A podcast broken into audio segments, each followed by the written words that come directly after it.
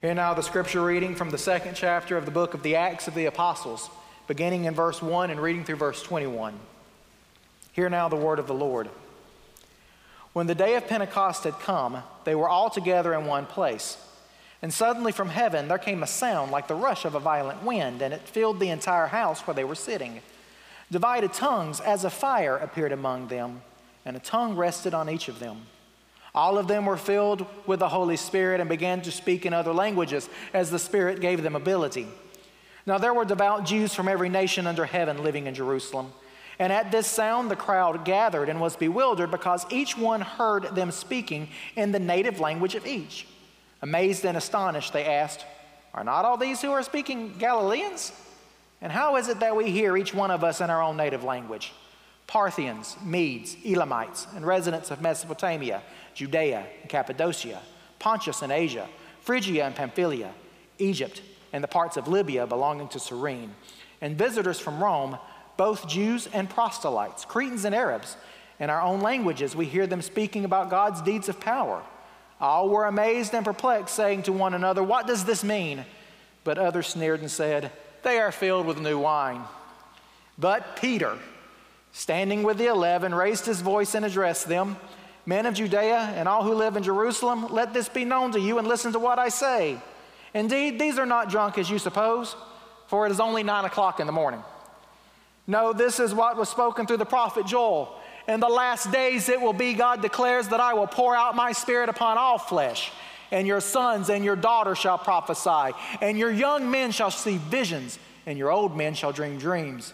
Even upon my servants, both men and women, in those days I will pour out my Spirit, and they shall prophesy. And I will show portents in the heavens above and signs on the earth below, blood and fire and smoky mist. The sun shall be turned to darkness and the moon to blood before the coming of the Lord's great and glorious day. Then everyone who calls on the name of the Lord shall be saved." This is the word of God for the people of God. Thanks be to God. Today is Pentecost Sunday, the birthday of the church, the fulfillment of the prophet Joel, how we know that Jesus Christ was the true Messiah because Joel told us that we will know when the true Messiah has come, because now then God's Holy Spirit is not just going to be given to certain people at certain times to do certain things, but God's Holy Spirit is going to be poured out upon every believer. And if we kept reading after Peter continues to preach his sermon, 3,000 people in that crowd accept the word of God. It actually is more than 3,000 people because the scripture actually says 3,000 men plus women and children came forward and were baptized, and the church was born in a mighty way. And some 2,023 years later, give or take a decade, we're still going. Now, one of the things I love about Peter's sermon is we get Peter's very first sermon. I don't know if you know this or not, but all of us preachers preach a first sermon at some point in time. And usually in that first sermon, folks know it's a first sermon, and it's normally pretty good, but we normally stick our foot in our mouth at some point in time. I really did a doozy on my first sermon. I'm not going to tell you from the pulpit because it was a doozy. Peter is no exception. Peter gets up. Now, I want you to remember something about Peter. Peter is the same person that denied knowing Jesus 3 times, right? Peter's the same person that hides. Peter's the same person that doubts. Peter's the same person that Jesus invites to come and sit next to him, next to a charcoal fire that he has built after his resurrection, and have breakfast. Jesus looks at Peter 3 times and asks him, "Do you love me?" And this is the same Peter that Jesus says, when you are young, you dress yourself and you go where you want to, but as you get older, someone else is going to dress you and fasten a belt around you and lead you where you don't want to go. It's talking about the type of death that Peter was going to die in the service of the church, the service of Christ, the proclamation of the gospel. This same Peter who is mealy-mouthed all the way through the Gospels, now filled with the Holy Spirit, gets up and preaches this very first sermon, and it is awesome, except he could have got to where "we are not drunk as you suppose" and just stopped there. He had to put the tag on it because it's only 9 o'clock in the morning. 9 o'clock in the evening, Might have a different argument, but it's only 9 o'clock in the morning. But then he goes on and he proclaims in power, quoting the prophet Joel, and continues to go on and talk about the gift of the Holy Spirit that they have received and that anyone can, the disciples have received and that anyone can receive. And by the way, this moment changes the disciples. They're no longer disciples. They're now apostles, and their numbers continue to grow as God continues to move. One of the most amazing things to me is this same Holy Spirit that we read about in Acts chapter 2 is the same Holy Spirit that is given to us. But just as our prayer of confession proclaimed that I hope you prayed and not just read, we don't live like we've been given the gift of the Holy Spirit. We don't live like we are empowered with the same Holy Spirit that Peter has, that Paul has, that Mary has, that Eugenia has. The book of the Acts of the Apostles, that's the reason why it's called the Acts of the Apostles. It goes through and it details normal human beings that couldn't get it right. Do you remember what Paul was doing when he received the call from God? He was spewing threats and violence against the founding church. In fact, he was so zealous for it, he had gone personally to the council at Jerusalem, asking them for letters authorizing him to round up Christians wherever he found them and bring them back to Jerusalem for execution. When Stephen was stoned, he was holding the cloaks of the ones who were stoning him. And on that road to Damascus, Jesus Christ appears to him, and he becomes one of the most prolific writers of the New Testament and plants more churches than anybody else. That Holy Spirit grabs a hold of him and changes him. In fact, in his letter to the Romans in the 8th chapter, verses 15 and 16, he's going to write this. For you did not receive a spirit of slavery to fall back into fear, but you have received a spirit of adoption. When we cry, Abba, Father, it is that very Spirit, bearing witness with our spirits, that we are in fact children of God. You see, today, Pentecost Sunday is the day that every believer has been gifted with the Holy Spirit. And you are not gifted with the Holy Spirit to continue to do life on your own, to try to figure everything out by your own understanding, but rather to trust in the Holy Spirit of God as God moves. There's a lot of stuff we can be fearful of today. Tons of stuff. I hear it every week. We're fearful because of health diagnosis. We're fearful because of stress going on in our families. We're fearful because some of us as teachers, I can identify every teacher in the congregation this morning because y'all are all sitting like this. I can also identify every parent of a child this morning because we're all a little tense. Because now then we got to figure out what we're going to do with these rugrats for the next 2 months.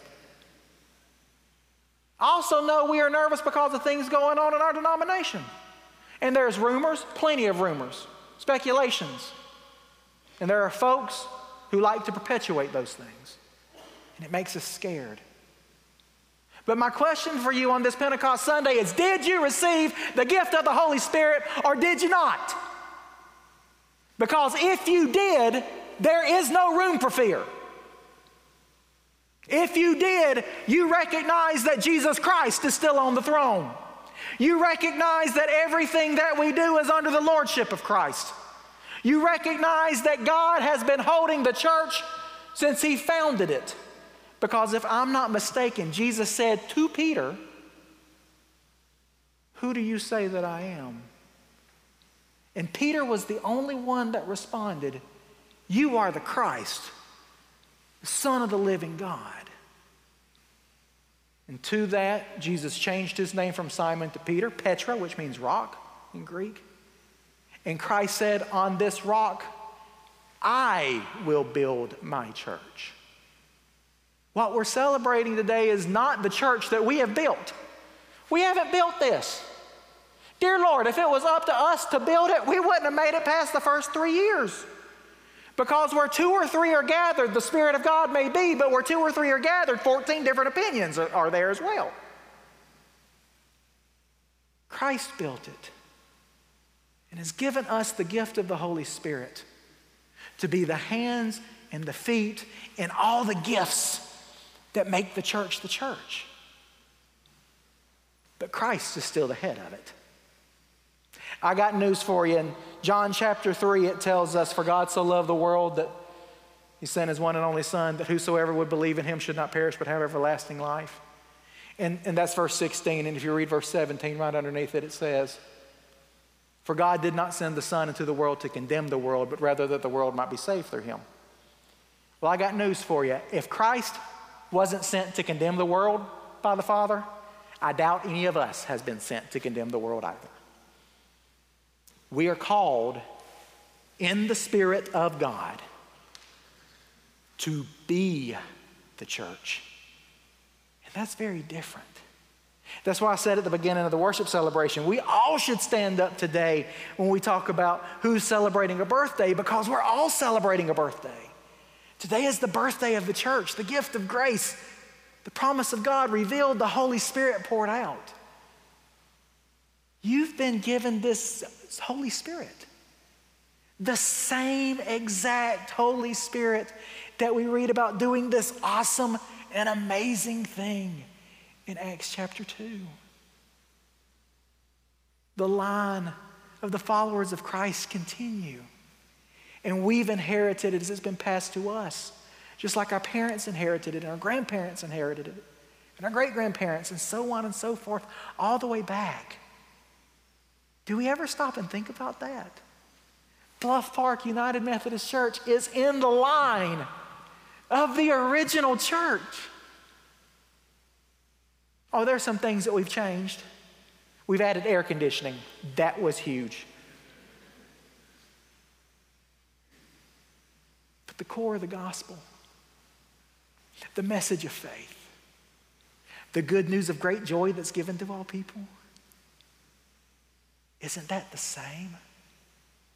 All empowered by the same Holy Spirit, the exact same one.